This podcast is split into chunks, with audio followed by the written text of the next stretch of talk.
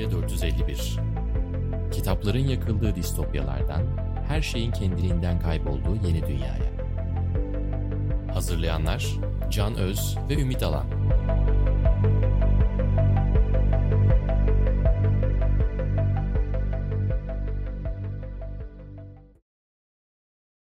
Merhaba, Yeni Medya 451'in Yapay Zeka ve Edebiyat bölümüne hoş geldiniz. Bugün çok değerli bir konuğumuz var. Sevgili yazar, akademisyen ve bir yandan da yazarlık hocası sevgili Murat Gülsoy. Hoş geldin Murat abi. Teşekkürler, sağ ol. E, bugün şimdi yapay zeka Nobel alabilir mi? Yapay zeka edebiyatı ele geçirir mi? Ele geçirirse bizim edebiyatla kurduğumuz o romantik ilişkiyi kaybetmemiz mümkün olabilir mi? Bir gün raflardaki bütün kitaplar aslında bilgisayarlar tarafından yazılmışsa bu bizim için ne ifade edecek? Bunları sorgulayacağız sevgili Murat Gülsoy ile beraber. Tabii ki hazırlığın çok iyi olduğu için ben sözü yine sana devrediyorum Ümit. Estağfurullah. Hoş geldiniz. Hoş bulduk. Şimdi geçen programda ben biraz Can'ı tahrik etmeye çalıştım. Dedim ki sen artık robotların mı yayıncısı olacaksın? İnsanlarla işin bitti mi gibi bir yere götürmek istedim konuyu ama hiç beklemediğim cevap ver. Dedi ki eğer eser iyiyse basarım dedi. Orada eserin iyi olup olmaması kriterdir dedi. Ama ben daha ters köşe bir cevap bekliyorum. Yani daha defansif bir cevap bekliyordum ters köşe değil. Yani öyle bir saçmalık olmaz demesini bekliyordum. Çünkü benim edebiyata yaklaşımım biraz öyle. Yani makinenin edebiyat yapması konusu bana çok yabancı ve tuhaf geliyor. Siz bu konuda ne düşünüyorsunuz? Yani bir robotla rekabet etme fikri yazar olarak bir yazarlık hocası olarak size ne düşündürüyor? Valla işi tabii rekabet gibi bir terim üstünden kurarsak o zaman doğru bir soru olur ama aynı zamanda bu şu varsayımı getiriyor. Yazarlar başka yazarlarla rekabet ediyormuş gibi bir anlam da çıkıyor Evet. ama pek öyle değil aslında. Tam olarak öyle değil. Bir yanı doğru ama bir yanı hala öyle değil neyse ki. Yani edebiyat sektörü, yayıncılık diğer sektörlerden birazcık daha farklı bence. Yani hem yayıncılık da yaptığım sürede bunu gözlemledim hem de bir yazar olarak kendi en azından bulunduğum yayın eviyle olan ilişkimde elbette ki yayın evleri bir ticari kuruluştur ve sonuçta en iyisini basmak isterken bir yandan da batmamaya, para kazanmaya çalışır. Ama bunun bir dengesi vardır ve her yayın evi de bunu kendi karakterine göre, kendi dünyaya bakışına göre bir yere oturtur sonuçta. O yüzden de biz o yayın evini değil de bu yayın evini daha çok ciddiye alırız veya daha çok severiz. Oradaki yazarları daha fazla ciddiye alırız. Dolayısıyla da yani yazarlardan bağımsız olarak bu soruyu aslında cevaplayacak olursak evet bir yapay zeka güzel bir roman yazıyorsa onu da okura ulaştırmak konusunda bir yayıncı heyecanlanabilir ve bence bu çok da normal bir şey olur. Çok da doğal bir şey olur ama burada beni insan olarak ilgilendiren şey şu. Yani mesela insandan daha hızlı koşan bir bir robot yaptık diye koşmaktan vazgeçecek miyiz? Ama mesele onunla yarışmak değil aslında. Buradaki mesele sanatsal açıdan ya da edebiyat açısından baktığımda ben bu kişisel bir deneyim. Sonuçta bir ürün üretmekte yarışmıyoruz. Yani bazı bazı sektörlerde bu böyle olabilir. Yani doğrudan doğruya siz bir mal üretiyorsunuzdur ve o malı çok daha iyiye, çok daha ucuza üreten birileri çıktıysa el yazma yazısıyla eğer kitap çoğaltıyorsanız ve matbaa çıktıysa işsiz kalacaksınız. Tabii. Bu çok net bir şey ama şimdi sanatsal içerikte buradaki sizin kendi deneyiminiz önemli. Yani aslında insanlara yazdırtan şey para kazanmak değil. Yani işimi kaybeder miyim sorusu yazarlar için birazcık daha dar bir çevre için geçerli. Sen tabii yazarlar derken edebiyat yazarları. Edebiyat Evet. yazarlarından Kurgu dışı bahsediyorum. yazarlar da var. Ama bir yandan da çok formülleri çok iyi bildiği için herhalde çok satanların büyük bir kısmını ele geçirir diye düşünüyorum ben. Çünkü formül ezberlemek için. Ama zaten ötekiler de formül. Yani ona bakacak olursak yani e, yani sonuçta bestsellerin de belli bir formülü var ama herkes o formülü uygulayabiliyor mu? Hayır. Yani formüller gizli saklı bir şey değil ama yine de en küçümsediğimiz bestsellerin içinde bile o yazara ait bir kişisel deneyimin bir pıhtısı bir tortusu olduğu için aslında diğer aynı formülü uygulayanlardan öne geçiyor. Yani oradaki temel mesele o kişisel deneyimin ortaya çıkması. Yapay zeka bizi niye şaşırtıyor? Biz ayırt edemiyoruz çünkü. Hep okur tarafından bakıyoruz olaya. Oysa ki yazar tarafından baktığımızda mesela şu anda binlerce insan yazmaya çalışıyor.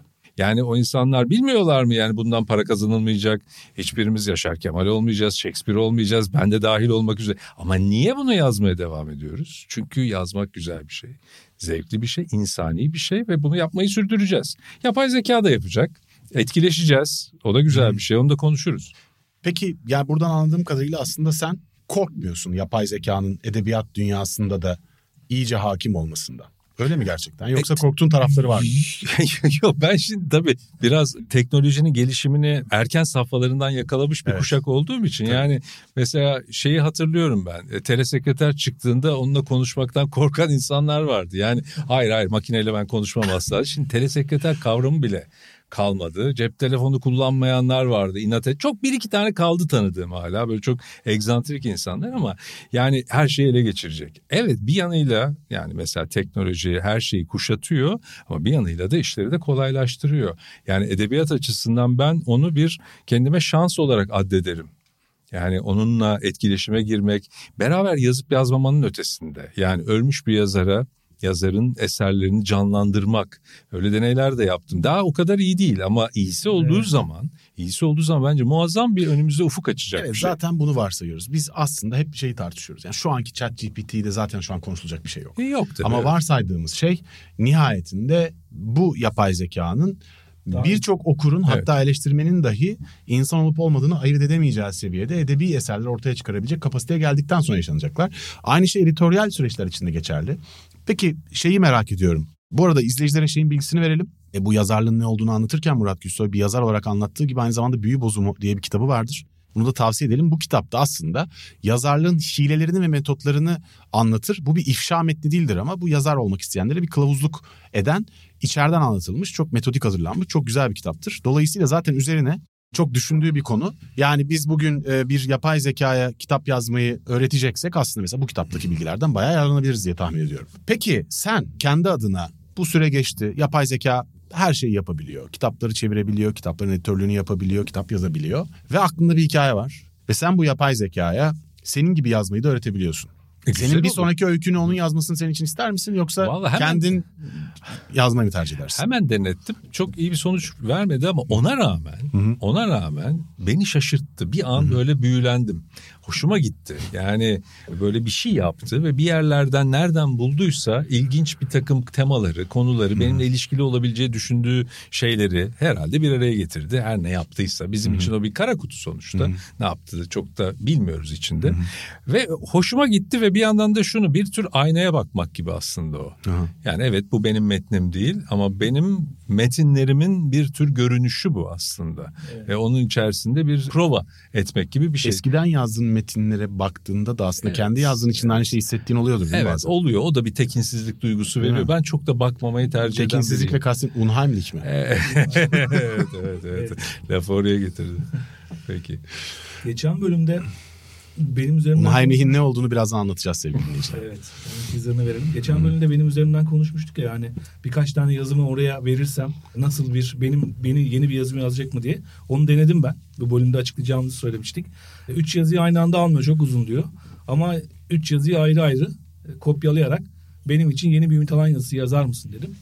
Yazdı ama çok o yazılardaki konulara çok takılıyor. Yani üslubu kopyalamaktan ziyade o yazılardan birinden bir şey alıyor, diğerinden bir şey alıyor. Böyle bir onun bir karmasını, mixini yapmaya çalışıyor. Henüz o aşamada. Ben bu programı hazırlarken Yaşar Kemal hikayesi yazmasını istedim. Ee, uyuyan ejderhalar gibi bir uyuyan ejderhalar mıydı? Bir dakika.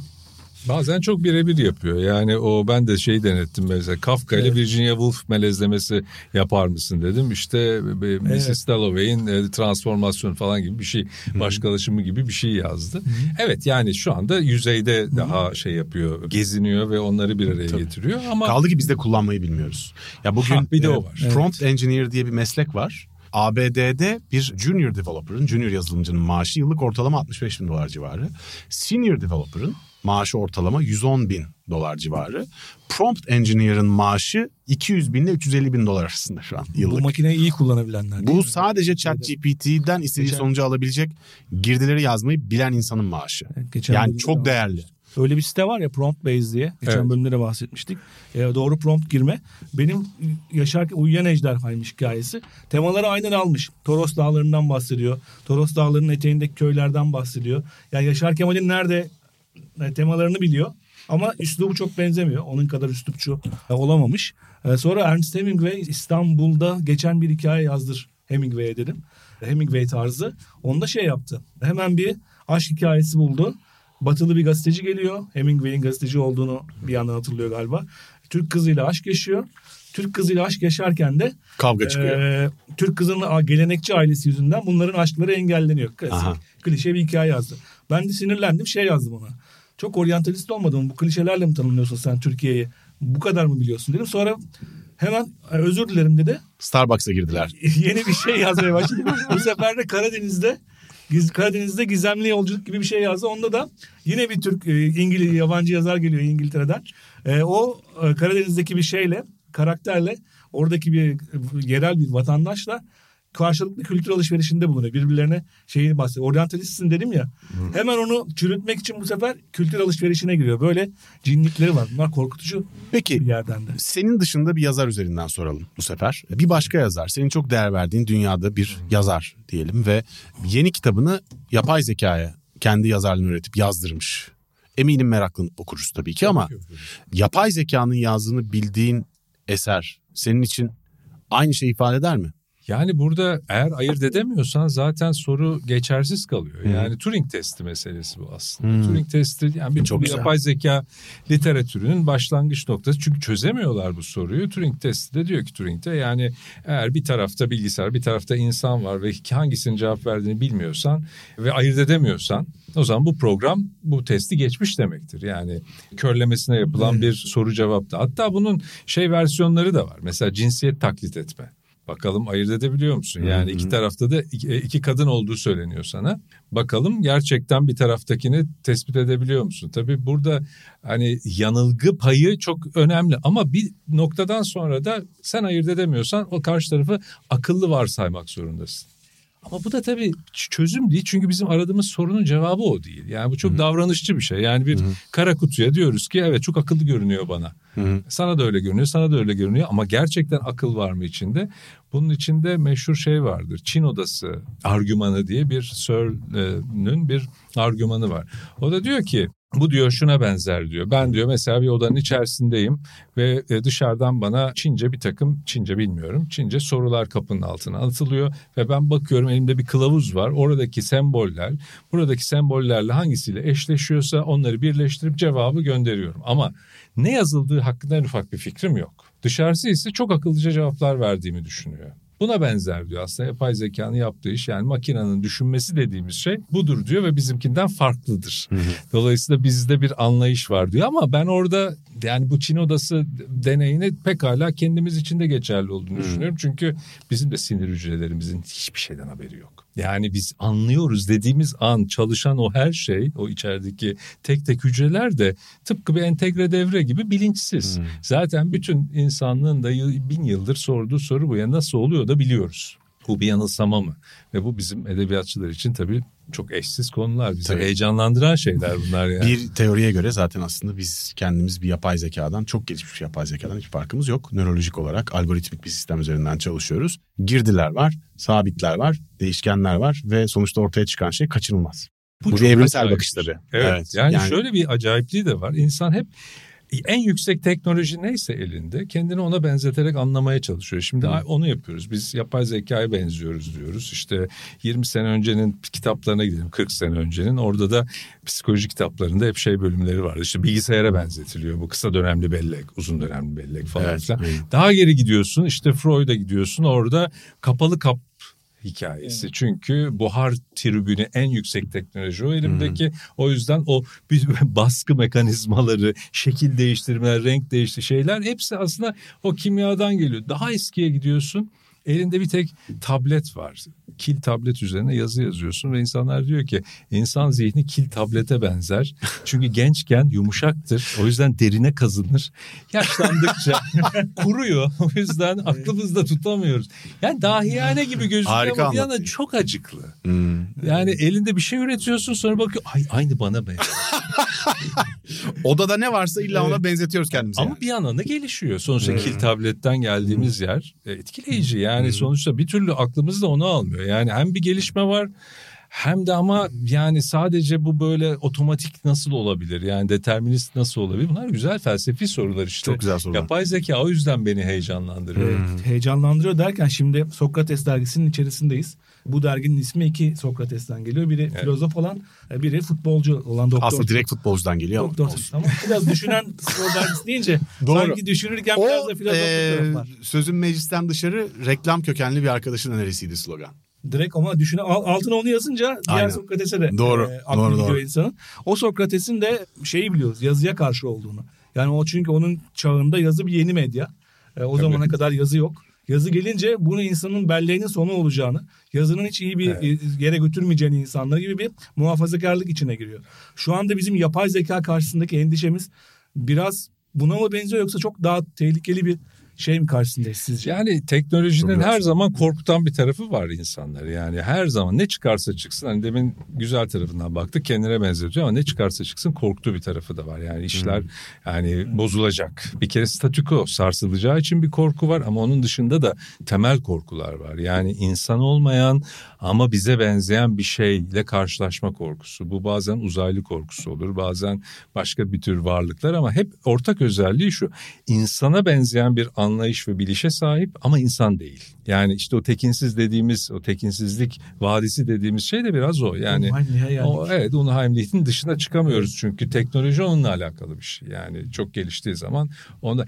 Ama bir yandan da şu var hani mertlik bozulması esprisi. Yani tüfek üstünden anlatılıyor ama daha çok ben şeyi daha çok seviyorum. Tren çıktığı zaman yani tarifeli ıı, tren seferleri oluştuğu zaman Avrupa çapında insanlar şey diyor ya artık hiçbir özelliği kalmadı yolculuk yapmanın.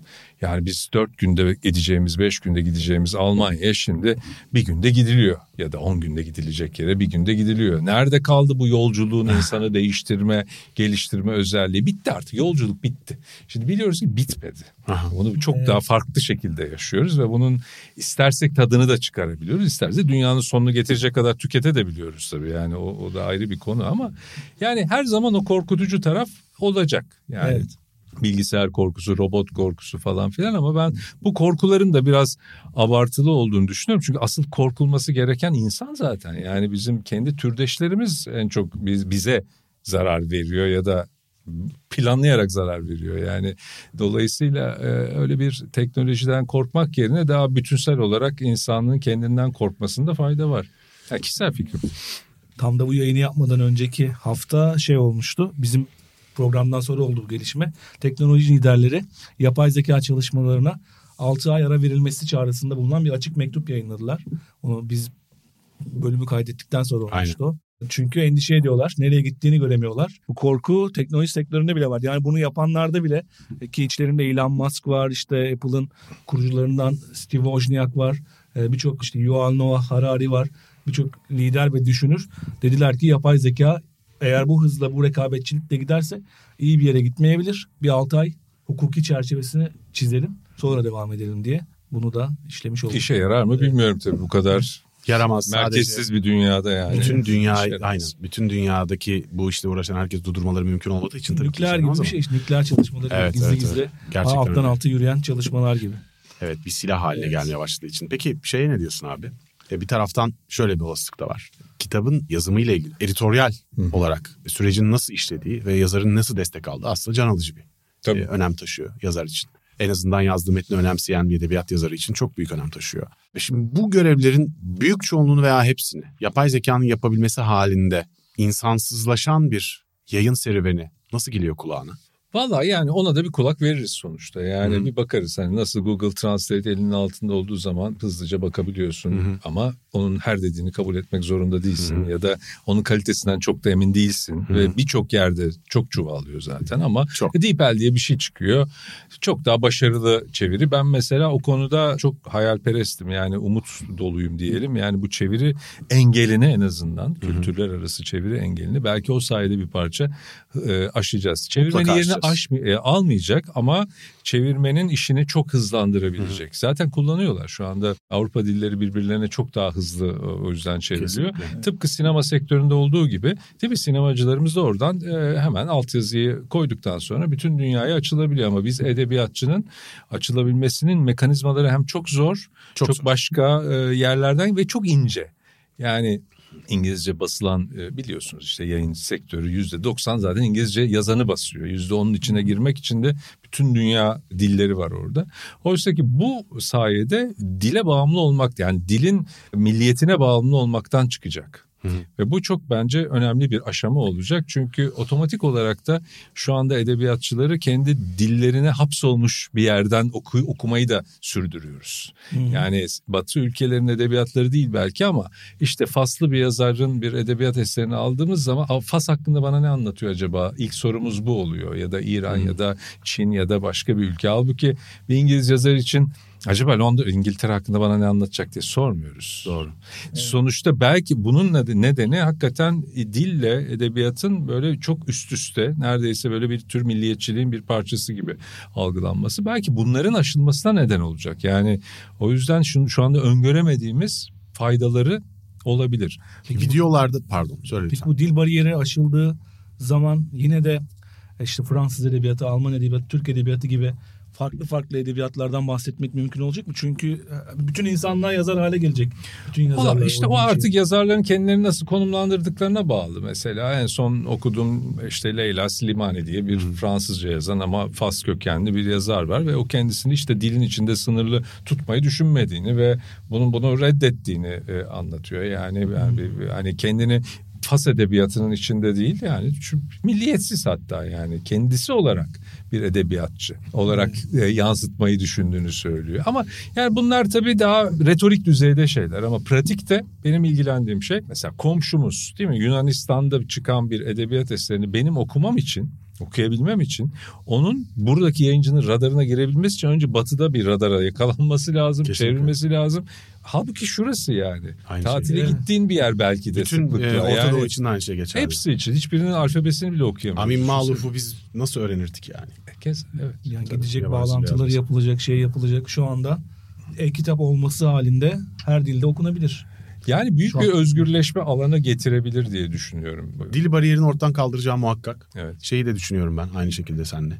Yani yazarlar hiçbir yere gitmeyecek. Editörler de bence bir yere gitmeyecek. Tabii. Kötü editörler gidecek. Evet. Kesin. Çevirmenler de bir yere gitmeyecek.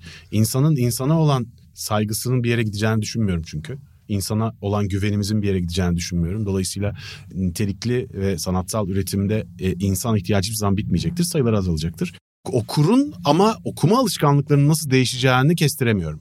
O konuda ne düşünüyorsun merak ediyorum. Vallahi... Yani çok daha çok affedersin şunu şuraya getirmek istiyorum. Şeyi biliyoruz çünkü. Yani isim vererek söylemeyeceğim çünkü kendi yayınladığım yazarlar da var içinde yabancı yazarlardan bahsediyorum tabii. Ee, ama dünyada e, aslında o kadar nitelikli yazar olmayan ama okurun ne istediğini çok iyi keşfetmiş ve belli periyodlarda benzer kitaplar yayınlayarak kendine bir alan açmış çok yazar var. Aslında bunun bir bakıma nispeten bir yapay zeka tarafından yapılıyorsa nasıl yapılacaksa öyle üreten yani sayfa sayıları bile sabit. Tabii. Kitap yayınlama, yayınlama aralıkları da sabit. E, hikayelerinde de aslında benzer dinamikleri yoklayan hani bir hedef kitle seçmiş sürekli oraya çalışan yazarlar var. Çok var dünyada. E şimdi bu gibi yazarların aslında okura kolay ulaşıyor bu yazarlar sonuçta. Çok satan yazarlar oluyorlar ki o yüzden öyle yazmaya devam ediyorlar. Bu gibi Ümit'in başta söylediği gibi böyle çok satan yazarların çok artması. Hatta piyasayı satüre edecek kadar artması. E, okuru nasıl etkiler sence? Buna ne diyorsun? Onu kestiremiyorum, bilemiyorum. Yani yeni okur davranışları nasıl olur ama mesela eğitimden düşündüğüm zaman işte bu yeni programlar çok hızlıca artık öğrenci ödevlerini yapabilecek konuma geldiler ve herkes hmm. bir anda şeyi sorgulamak zorunda kaldı. Eğitim sistemini değiştirmemiz lazım. Hmm. Yani ondan önce de değiştirmemiz evet. lazımdı. Zaten çok kötüydü dünyada ve Türkiye'de. Hmm. Ama birdenbire artık yani ben sınavı verdim. Sen bunu ev ödevini yap ben notlayayım.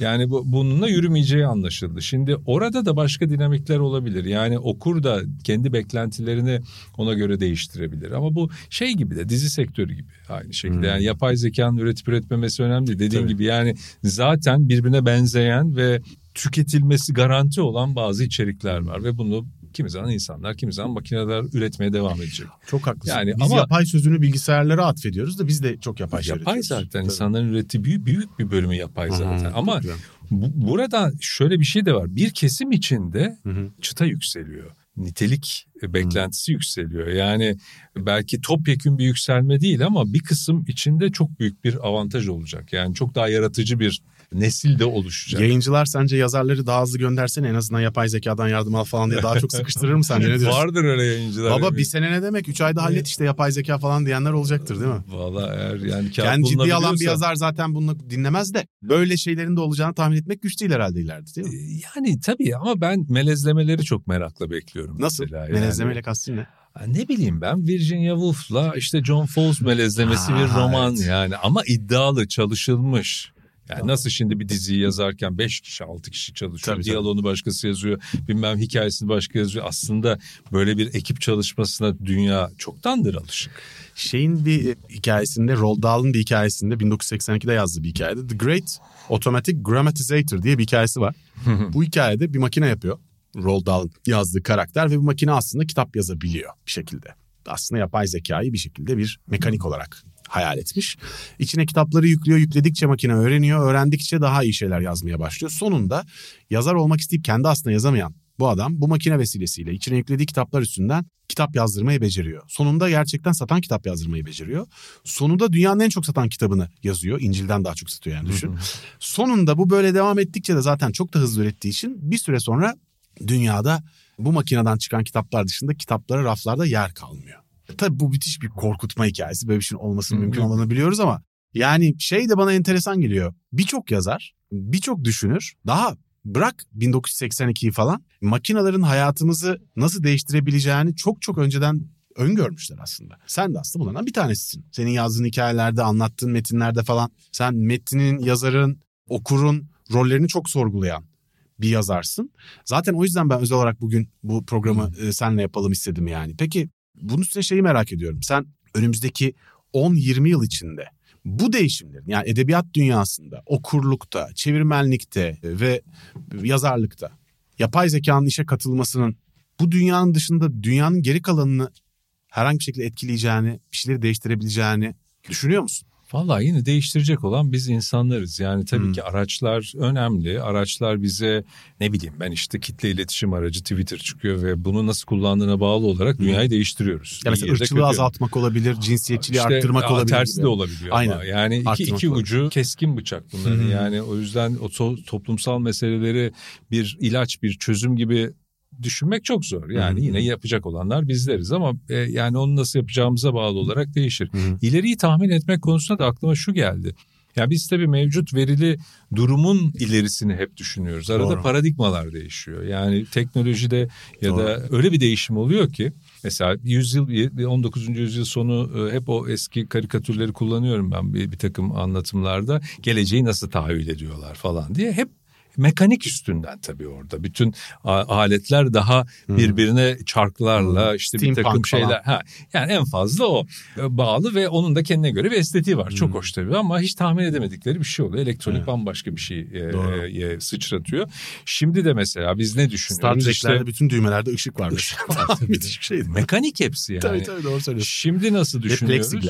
Evet yani ben mekanik yine de mekanik Doğru, düşünüyoruz. Yani robot olacak mesela android olacak yani cis- cis- cismani olacak Aha. ya da işte ne bileyim ben protezler daha iyi yapılacak falan gibi. Ama yarın öbür gün teknoloji öyle bir paradigma değiştiriyor ki yerinde kolu çıkartabiliyorsun, büyütebiliyorsun. Şimdi çalışmalar var bununla Hmm. ilgili gerçekten çalışan birçok insan var.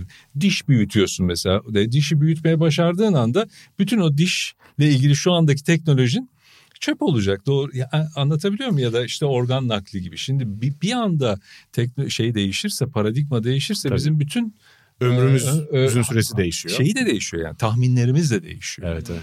Cinsel komplekslerden de kurtulabilir insanlar bu sayede. Şimdi paradigma değişiyor deyince şu da değişebilir şeyle ilgili. Yani yapay zekanın ürettiği bir kurguda yani bir kurguyu yaparken yapay zeka edebiyat eseri olarak ortaya koyabilir. Eş zamanlı olarak onun senaryosu senaryoya uyarlayabilir ve onun üzerinden belki de görüntü teknolojisi iyice geliştiğinde onun filmini kendisi yaratabilir. Animatik veya e, gerçek gerçekçi görüntülerle.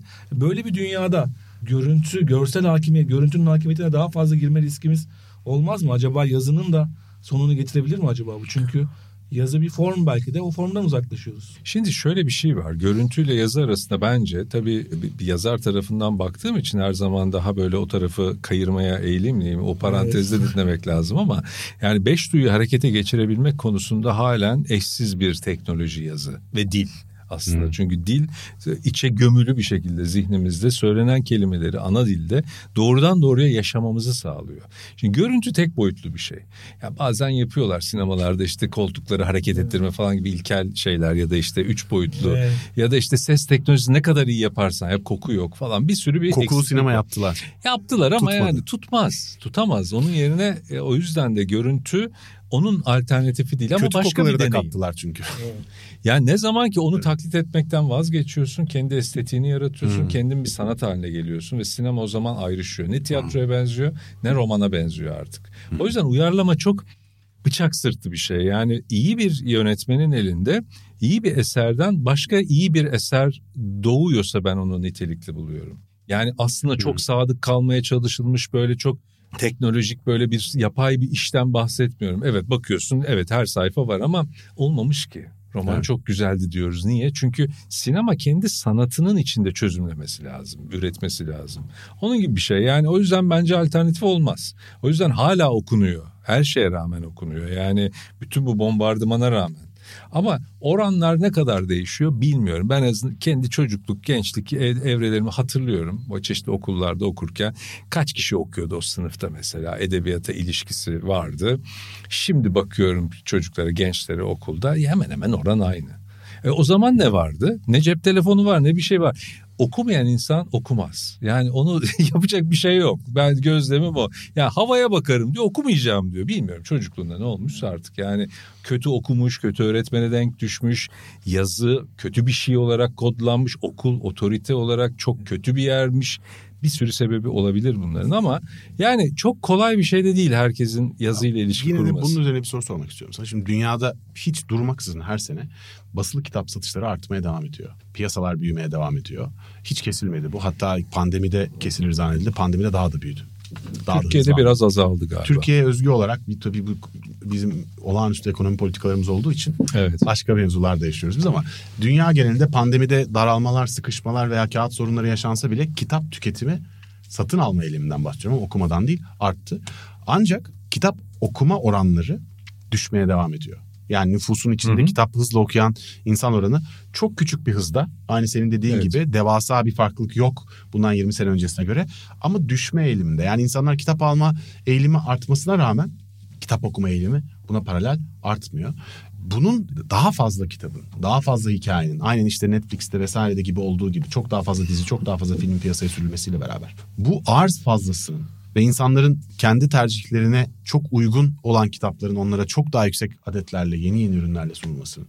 Sen kitap okuma alışkanlığını nasıl etkileyeceğini düşünüyorsun? Veya etkiler mi sence veya hiç değişmez? Valla her şey etkileniyor tabii ama şu andaki biraz sosyal de bir konu bu tabii. Yani Hı hı. sadece bir Tabii. kişinin kitapla kurduğu ilişkinin ötesinde sizin ait olduğunuz sosyal çevrenin kitapla kurduğu ilişkiyle çok bağlantılı. E, son dönemlerde gözlemlediğim en azından faydalı olduğunu gördüğüm şey okuma grupları mesela. Okuma grupları doğrudan doğruya insanların bir araya gelip kitap belli kitaplar üzerine tartıştıkları bir yer haline geldi ve çok sayıda var bunlardan. Online'da çok fazla, Zoom'da çok yapılıyor. Evet bu çok iyi bir şey. Ee, yani pandemi döneminde de yapılıyordu. Öncesinde de vardı. Şimdi de sürüyor. Ee, bu mesela bir sosyallik yaratıyor. Yani do- dolayısıyla hiç okuma hızınızı kesmiyor. Ama diyeceksiniz zaten okuyan insan oraya katılıyor ama tam da öyle değil. Çünkü gündelik hayat sizi sürekli okumaya yönelten bir hayat değil. Yani hakikaten önümüzde çok daha kolay tüketilebilecek içerikler var ama e tamam bir seyretin iki seyretin ama orada bir çok cazip birlikte olmaktan mutlu olduğun bir grup varsa ve o grup bir kitabı tartışıyorsa sen de ona dahil olmak için okuyup tartışıyorsun ve bir süre sonra bir bakıyorsun bir kültürün içindesin. Yani o biraz artık bizim kendi kültür savaşımızla ilgili bir şey. Hep kültür savaşı şey diye kullanılıyor ya hep iktidarların birbirlerine karşı.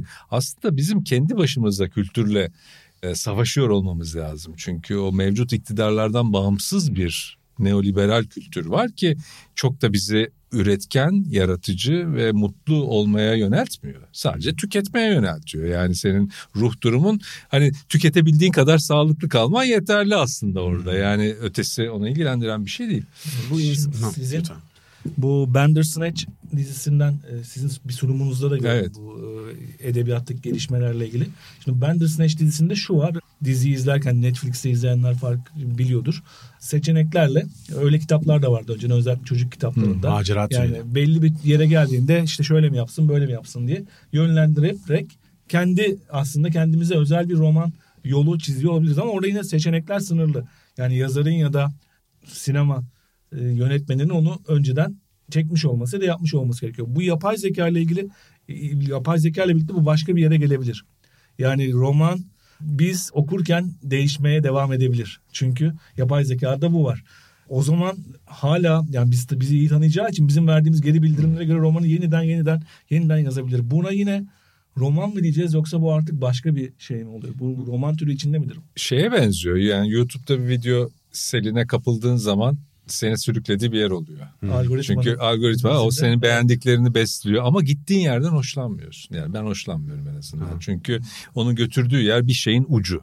Dolayısıyla bunu kurguda yaptığımız zaman acaba hoşumuza gidecek mi? Ben şimdi bu Bandersnatch'ten önce yani 90'lı yılların ikinci yarısında 95'te internet çıkar çıkmaz 98 falan gibi internet üzerinde işler yapmaya çalışıyorduk. Ee, Çok affedersin. İnternet çıkar çıkmaz deyince ARPANET daha erken çıkmış falan gibi saçmalamayın. Türkiye'de internetin yaygın olarak e, IBM'le ve daha sonra Süper Online'la yayılışı 95 95'tir. 95'tir. Yani öncesinde tabii ki bir şeyler var. Alta birileri bir şeyler demeye kalkabilir diye ben araya gireyim dedim de.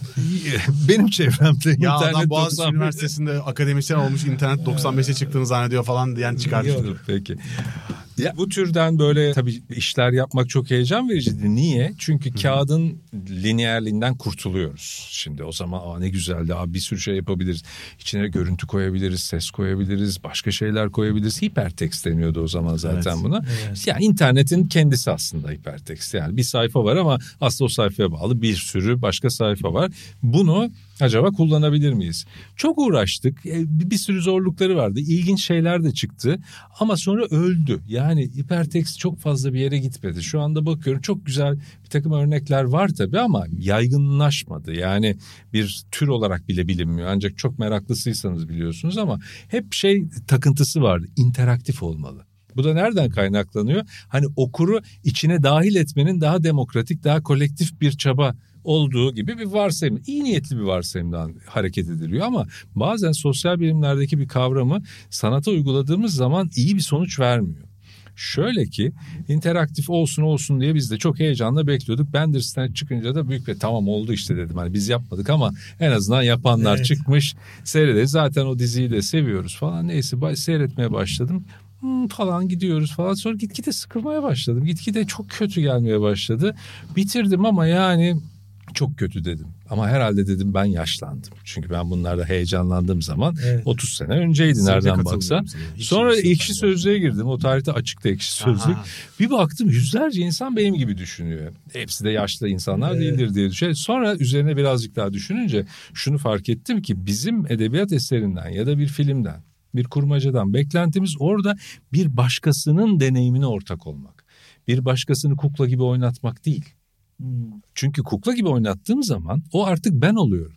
Ve ben o kendi içime sıkışmış olma halinden kurtulamıyorum. Edebiyatın ya da sanatın bize en büyük verdiği şey bir başkasının deneyimine ortak olma. Yani sonra şunu düşün. Dostoyevski'nin suç ve cezası. Şimdi bana sorsa kadınları öldüreyim mi öldürmeyeyim. Öldürme derim ben çünkü benim karakterim bambaşka saçma sapan bir roman çıkacak. İtiraf Ne yapacak? Hayır, odasında kabuslar gören bir çocuk. Ama işte ben oradaki o katil olma halinin dehşetini yaşadığım için onu hala 150 senedir okuyoruz. Yani o yüzden Bandersnatch olmadı. O yüzden oradaki o demokratik, interaktif yani okuru işin içine katalım. Aslında okurun işin içine katıyoruz ama ona yönettirerek değil. Orada onu ortak ederek yani ben ona bir ötekini açmış oluyorum aslında. Evet. Öteki olma deneyimini a- e, açmış oluyorum. İyi bir edebiyatçıysam eğer. Yani bazen bir katille özdeşleşiyoruz yakalanmasın diye. Yani normal dünyada bunu istemeyiz ama Evet, tabii. e, Tabii. kurguda bir anda yakalanması katilden taraf olay, olduğumuz zamanlar oluyor. Ve dehşete kapılıyoruz öyle olunca. Ama kurgunun da İşte kendi burada. kötülüğünle de karşılaşıyorsun. Evet. Ya sonuçta iyi bir hikayenin yerini hiçbir şey almıyor. Hiçbir zaman da almamış. Evet, Eninde tabii. sonunda. Yani herhangi birisi o hikayeye katıldığı zaman iyi bir yazarın yazdığına yakın bir şey çıkartma olasılığı çok düşük. Çünkü iyi hikaye anlatıcısı zaten az abi. Yani. Ama o hikayeyi Bandersnatch gibi bir hikayede o romanı yazarken ona eşlik eden o yazarın o kitabın yazarından daha iyi bir yazarsa bu sefer belki çok daha iyi çıkabilir onu bilemem. Ama çok zor yani. Çok düşük bir ihtimal. Çok düşük bir ihtimal.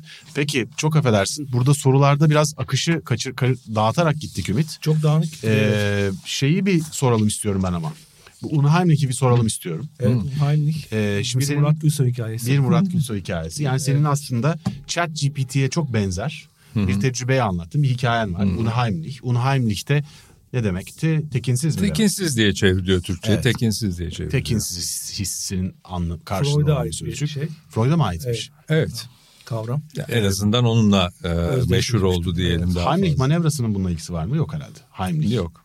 Tekinli Heimlich Kozi demek değil mi sonuçta? Eve Heimlich ait Birinin soyadı. Eve ait. Neyse Evet. evet. Neyse bu cahilce sorularımı bir kenara bırakalım. Lütfen Eve şeye dönelim. Ee, şimdi burada aslında çok matrak bir hikaye yazmışsın. Bir kadının karakterine benzetilmiş bir yapay zeka gibi bir yer var. ChatGPT'ye çok benziyor gerçekten. Sonra birisi onunla sohbet ediyor. Sohbet ederken sohbet sırasında aslında yapay zeka buna küsüyor. Sonunda da aslında insanlar o yapay zeka ile ilgili düşüncelerini ve notlarını paylaşıyorlar ki o paylaşımda da neredeyse algoritma gibi yazmışsın sen. Yani hatta neredeyse böyle geliştirilmiş bir Asimov kuralları gibi yazmışsın. Kafayı epey patlattın açık bu Evet. konuyla ilgili. Sen karşında bu anlattığın hikayedeki gibi veya Her filmindeki gibi gerçekten duygusal ve insan gibi davranabilen bir yapay zeka görsen sen onunla böyle bir ilişki kurar mısın? Çok Nasıl denedim ama bulamadım. yani şöyle orada e, öyküde anlattığım bazı sahneler gerçekten benim kendi kişisel deneyimlerimdi. Mesela Eliza programı Ha. çıktığında işte o da 1900 yine 90'ların ikinci yarısında elimize geçmişti. O zaman o internete bağlı online bir program değildi. Bir diskette bir Disket programdı ve çok basit bir psikoterapi programı sözüm ona. Yani merhaba ben Eliza ne konuşmak istiyorsun diyor. Sen de işte diyorsun bilmem korkularım var falan. İşte biraz da şu. Yani böyle bir standart psikoterapistin sorabileceği sorularla birlikte senin bir önceki söylediğin bir bazı cümlelerdeki kilit kelimeleri alıp sana tekrar bir cümle kurup verdiği zaman sen şaşırıyorsun böyle büyüleniyorsun falan. Hatta o öyküde anlattığım Hmm. sahneyi de biz yaptık. Bir başka bilgisayarla kontrol edip bak Gerçekten. yeni versiyonu çıktı diye bir arkadaşı oturttuk ve hakikaten orada Şaka bir şey yaptık. tabii. Çok güzel. Ondan sonra yani bu deneyim tabii o sırada ilk yaşarken o deneyimi Eliza'da arada bir insan kendini o oyuna kaptırınca karşısında gerçek bir insan varmış gibi oluyor ve o bir tekinsizlik duygusu hoş bir duygu veriyor ya da ho- hoş olmayan ama hoş bir duygu. Zaten kötü bir duygu olsa ona tekinsiz demeyeceğiz. Unheimlich demeyeceğiz. Hmm. İçinde böyle çok aşina bir şey var ama aslında değil. Aslında insan değil o ama insana çok benzeyen bir tarafı var. Şimdi o konuşmalar sırasında aslında bizim roman ve öyküleri okurken yaptığımız bir şey de yapıyoruz. O da şu roman ve öyküden veya filmden zevk alabilmek için şu bilgiyi askıya alıyoruz. Ya bu bir uydurma. Bu bir kurmaca. Kapağında roman yazıyor. Üstünde film yazıyor. Ama bu bilgiyle yaşayamazsın. Yani bu bilgiyle okursan roman bu roman bu diye zevk alınmaz. O yüzden ne yapıyoruz? Bunu askıya alıyoruz. Onun yerine ben bunu gerçekmiş gibi okuyacağım diyoruz. Ha birisi bizi dürtse o sırada niye ağlıyorsun yani Madame Bovary öyle değil falan bu kurmaca. ya bir karışma bir tadını kaç- kaçırdın deriz değil mi? Biz de biliyoruz kurmaca olduğunu ama yine de içimize dokunan bir şey var. Şimdi bu tür deneyimlerde de o olacak. Yani biliyorum ki robot, Hmm. biliyorum ki o bir program ama şu anda konuşmak bana iyi geliyor. Anlatabiliyor muyum? Bu deneyimleri yaşayacağız herhalde. Yani o mesela Her filmi konuşmanın başında hani bu işin romantizmini bozar mı bozmaz mı deyince hemen Her filmi geldi aklıma. Bence son dönem çekilmiş en romantik filmlerden biri ama Kesinlikle. romantizmin de bir yandan da sorgulanmasını da şey yapıyor yani gerektiriyor. Çünkü evet şahane bir şey yaşıyor bir yanıyla. Biliyor onun bir program olduğunu. İşin büyüsünü bozulduğu yer neresi? Ya 450 kişi daha var hattın öbür ucunda. Hmm. Biriciklilik kaybolduğu zaman. Yoksa onu sa- Kutsallaştırdığımız her şeyi sorgulatıyor bize. Evet, e, her şeyi sorgulatıyor. Öyle. Ama o da biliyor. Aslında. Hatta O da- edebiyat da belki. Tabii. Peki sence Nobel'le başvurabilmeli mi yapay zekanın yazdığı bir kitap veya yazar? Yani Başvuruyla çalışmıyor gerçi ama Evet, tam olarak. yani- Neyse yani bir e, uydurulmuş bir isim uydurulmuş yapay zeka sürekli kitaplar yazan bir yapay zeka edebi eserler olduğu iddia ediliyor. Sanatsal değeri olduğu. yarışmalara Ve katılabilir. dünyada büyük tartışmalar var. YouTube programları, televizyon programları. Efendim bu sanattır. Öbür tarafta buna sanat diyenler sanattan anlamayanlardır falan. Dünya karışıyor. Tarihçiler giriyor. Siyasetçiler malzeme ediyor bunu falan derken. Bunlar yürürken sonuçta sence bu yazar, yapay zeka olan bir yazar Nobel'le ödüllendirilmeli mi? Valla yani o Daha iyi olduğunu düşünüyorsun. biraz şöyle bir şey de var ya ödüllerde yani sadece metne bakarak yapılmıyor bu iş. Tabii tabii. Eğer metne bakarak yapılıyor olsaydı metinlerin isimleri kapatılırdı, yarışmalara öyle gönderilirdi. Ama genellikle öyle olmuyor. Genellikle onun bir önüne arkasına bakılıyor. Hangi yarışma olursa olsun. Bağlı. İster Nobel, ister Said Faik, ister başka bir. Çünkü o elinize aldığınız kitabın aynı zamanda bir yazarı bir de onun bir geçmişi, bir e, genel duruşu vesairesi de var. Ve siz ister istemez ondan etkileniyorsunuz. Yani yoksa bu bir sınav şeyi değil. Yani Hmm. isimlerin kapalı olduğu bir iş başvurusu şeyi değil. O yüzden Hmm. muhtemelen onu değerlendirmeyeceklerdir ya da kendi içinde değerlendirilebilir. Ya bunu şunun için soruyorum. Mesela diyelim ki büt- bütün dünyada, bütün rekabet alanlarında bu bir rekabet alanı değil veya öyleyse bile çok daha muğlak sözüne yüzde yüz katılmakla beraber Evet yani. ödül e, söz konusu olduğunda ister istemez rekabet halinde kalmış oluyor eserler o an için. Şimdi insanın robotla rekabet etmesi söz konusu olacak olan herhangi bir şeye aslında müdahale ediliyor. Yani bugün işte şeyden beri Deep e, Blue'dan beri işte Kasparov maçından beri dünyada aslında çok gelişmiş e, bilgisayarlar var ama büyük turnuvalarda hiçbir zaman bilgisayar yoktur. Hep insanlar yarışır veya sporda da öyle. Çok Tabii. rahatlıkla o golü atacak bir robot yapabilirsiniz Tabii. belki en azından. Tabii. E, kimse o robotu oraya koymaz. Hatta insanın kendi doğal e, biyolojik gelişiminin ötesindeki doping gibi birçok şeye de engel olunuyor. Yapaylaştırmaya karşı koruyoruz dünyamızı aslında birçok açıdan. Ama bu bir sanat eseri söz konusu olduğunda sanat eserinin gerçekten daha iyi olduğunu düşünüyorsak daha iyi ne demek bilmiyorum. Evet. Sanatta iyi çok yetersiz bir anlatı oluyor ama daha değerli olduğunu düşünüyorsak yapay zeka tarafından yapılan bir şeyi bununla yüzleşmemiz ve bu tartışmanın içinden çıkmamız çok zor olacak Zor. gibi geliyor bana. Yani dünyayı çok karıştıracak bir şey gibi geliyor. En azından önümüzdeki bir 30-40 sene. Valla birçok sanat dalı için o geçerli. Değil yani. mi? Resim için de geçerli. Bakarsınız aa Picasso'nun bu resmine neymiş Picasso bu muymuş dersiniz ama arkasında bir onun 50 senesi de var o Evet. resme varabilmek için. Ama bir yandan da olduğundan daha fazla değer verdiğimiz de doğrudur Hmm. birçok yapılan şey. Çünkü işin fetişist bir tarafı da vardır. Yani meşhur şey var ya onun bir anekdotu kahve içiyor çek kesiyor Picasso. Kahve içiyor çek kesiyor. 5 frank 10 frank. Arkadaş diyor ya ne uğraşıyorsun 5 frank 10 frank şey, çek kesiyorsun diyor Picasso diye imza. Bozdurmuyorlar ki diyor. Ya bozdurur musun Picasso'nun imzaladığı Tabii, bir çeki? Bozdurmuyorsun. Niye? Çok değerli. Niye? Çünkü hepimiz ortaklaşa diyoruz ki bu çok değerli. Aslında hiçbir değeri yok. Tabii. Bence Picasso'nun imzası ne değeri olabilir yani bir mürekkep lekesi. Ama Tabii. öyle düşünmüyoruz. Dolayısıyla da bu böyle bir sosyal Hmm. inşa aslında bir tarafı da bu sanat meselesinin. Ama işte okurun yazarla yazarın şeyiyle de kurduğu başka bir ilişki var. Hı hı. Ki tehlikeli de bir ilişki bu. Belki o zaman tatmin olacağız yapay zeka ile birlikte. Şöyle ki sevdiğimiz bir yazardan ne isteriz? Ya bir tane daha tutunamayanlar yaz. Ya. Bir tane daha karakter. Ya bir çok tane daha onu ya. yaz. Yazarsa bitecek aslında olmuyor çünkü öyle öyle değil o iş. Ama bir tane daha yaz diyebileceğiz. Sen mesela şöyle bir öykü kitabı çıkarabilirsin. Aslında size de meşgulüm arkadaşlar. Çok beğenilince ikincisini çekmişler. evet evet. Şimdi Yani Umberto Eco Budalılıktan Deliliğe kitabında Borges'in bir hikayesine referans veriyor. İşte sonsuz bellek, Funes ve sonsuz bellek diye. Buradaki Funes diye bir karakter var. Bu Funes karakteri yaşadığı hiçbir şeyi unutmuyor. En bir yaprağı unutmuyor. Hiçbir lezzeti, hiçbir şeyi ve süzgeçten geçiremiyor. Ve sonunda aptallaşıyor. Çünkü bizim bazı şeyleri unutmamız, bazı Evet. şeyleri süzmemiz, bu süzdükten sonra o geride kalan tortuyla aslında insan olarak varlığımızı sürdürmemiz lazım ve kültür de öyle. Kültür de bir veri bir- birikiminden ibaret değil, süzgeçten geçirme.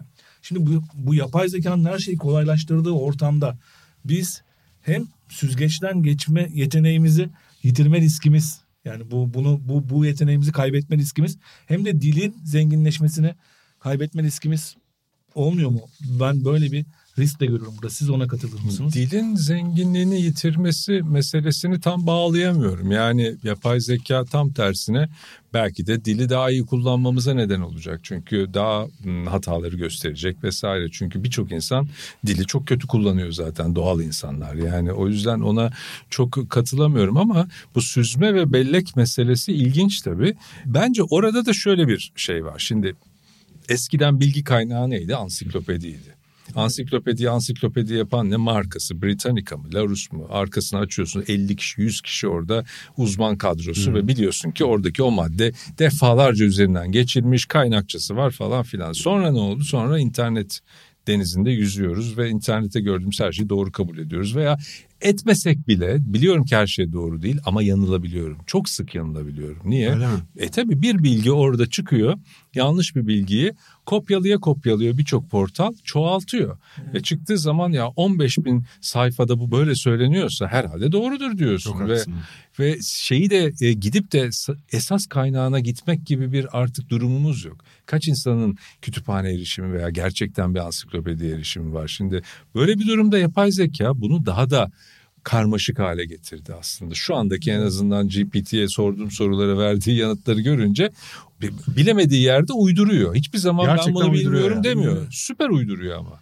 Yani bayağı uyduruyor E, ama uydurduğu zaman da yani o kendi bildiğini söylüyor. Yani yol sorarsınız da insanlar hiçbir zaman Türkiye'de bilmiyorum demez mesela. Çünkü ayıp olacak yani bu kadar şehirde yaşıyorum bilmiyorum. O bildiği yeri tarif eder. Ben en Ve son mesela- bilmeyen birisine rastladım. Bilmiyorum diyemedi. Orası çok uzak dedi gitti herif. İyi ki ama şeyler çıktı işte akıllı cihazlar çıktı da kimseye sormuyoruz yani. Ta- Taksim'de bir şeyde bir dükkanın camında asılıydı. Taksim meydanında bir yerde. Adres sormayın. Sorduğunuz hiçbir adresi bilmiyorum. Çok güzel. Çok güzel. Çok güzel. İlan düşmüşler. Çok Ya güzel. yani bilmemenin ötesinde de adres sormak için herhalde günde 100 kere birilerinin girmesinden de çok sıkılmış olabilir.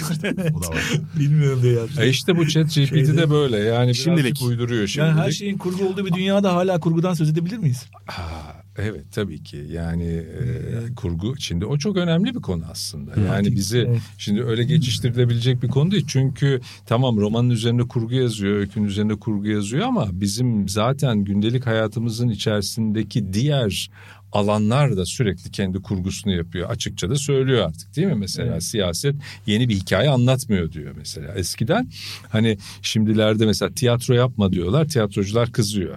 Hikaye bu denildiği zaman hani hikayecilerin kızması gibi ama artık hikaye o anlamda kullanılmıyor. Yani gerçek olmayan hani masal anlatma yine kullanılıyor. Mesela hiçbir siyasi parti için öyle dendiğini duymadım. Yeni bir masalı yok bize anlatacak. Aslında bu kelimeyi kullansak bütün peçe düşecek ama ya bütün güzel bir- sanatlar kullanılıyor canım. Resimde kullanılıyor, edebiyatta Resim çizmek, kullanılıyor, evet. tiyatroda kullanılıyor. Bu yani Fırat Tanış çekmişti öyle saçma sapan bir şey. Ekrem İmamoğlu'nu hatırlıyor musun? Ben Deli saçması ben bir de şeydi ya. tartıştım bir kere Fırat Tanış'la Twitter'da. O zor bir şey Fırat Tanış'la tartışmak. Tartıştım ama ikna ede- edemedik birbirimizi. Karşılıklı ikimiz de. Ya ben dedim burada tiyatro o anlamda kullanılmıyor. Bunu hakaret olarak algılamanız çok şey. Yani Ama yani Bu benim şey gibi satıcı reklamcı pazarlamacı giremez yazıyordu benim oturduğum apartmanda. Ben reklamcıyım. Reklam yazarıyım. Her gün evime giriyorum. Satıcı reklamcı pazarlamacı giremez yazıyor kapıda. Ama o reklamcı o reklamcı değil ki. Çok Yani- güzelmiş. Evet yani sonuçta iyi kurgu okuru olmak aslında size anlatılan diğer kurguların da arka yapısını daha fazla görebilmeyi sağlıyor. Yani ideolojik körlük diye bir şey var. Belki onu birazcık e, bir ucundan perdesini kaldırmaya yarıyor aslında. Yani Tabii en büyük zaten niye edebiyattan, sanattan, modernist özellikle arayışlardan hoşlanmaz muktedirler. Muktedirler neyse kendi hikayesini propaganda olarak daha güzel cümlelerle, daha güzel renklerle, resimlerle anlatılsın. Başka da bir şey söylenmesin mümkünse. Ama işte bunu dengeleyecek bir ortamınız ancak sanatla, edebiyatla mümkün oluyor. Evet. Ya bu tabii bir kurgu biraz bilimsel bakış açısı yani sonuçta onu okurken gerçekleri anlatmaya çalıştığını biliyorsun e, kurgu dışı dediği zaman ama yani sonuçta her şey kurgu eninde sonunda yani gerçekleri tamamen anlatabilen biyografi nerede bulabilirsin bir ikincisi onun akışı da zaten kurgu doğru söylüyorsun çok zaten aslında her şey kurgu tabii Hı. çok güzel bakış açısı peki Ümit burada atladığımız önemli bir şey var mı? Şey ben soracaktım karıştım ben. soruların ben, arasında. e, şu an daha yeni okuyorum. Ressam Vasıf'a anca sıra geldi. Ressam Vasıf'ın gizli Aa bravo. Ressam Vasıf'ın gizli aşklar Evet, tarihi. e, tarihi Çok kitabınızı yeni okuyorum. Çok güzel. E, ortasındayım hala. Ama o kitapla birlikte bana bir retrospektif geldi. O kitapta anlatılan aslında gerçek olmayan ressamın retrospektifi geldi. Aynı zamanda kitabın kapağı da bir resim.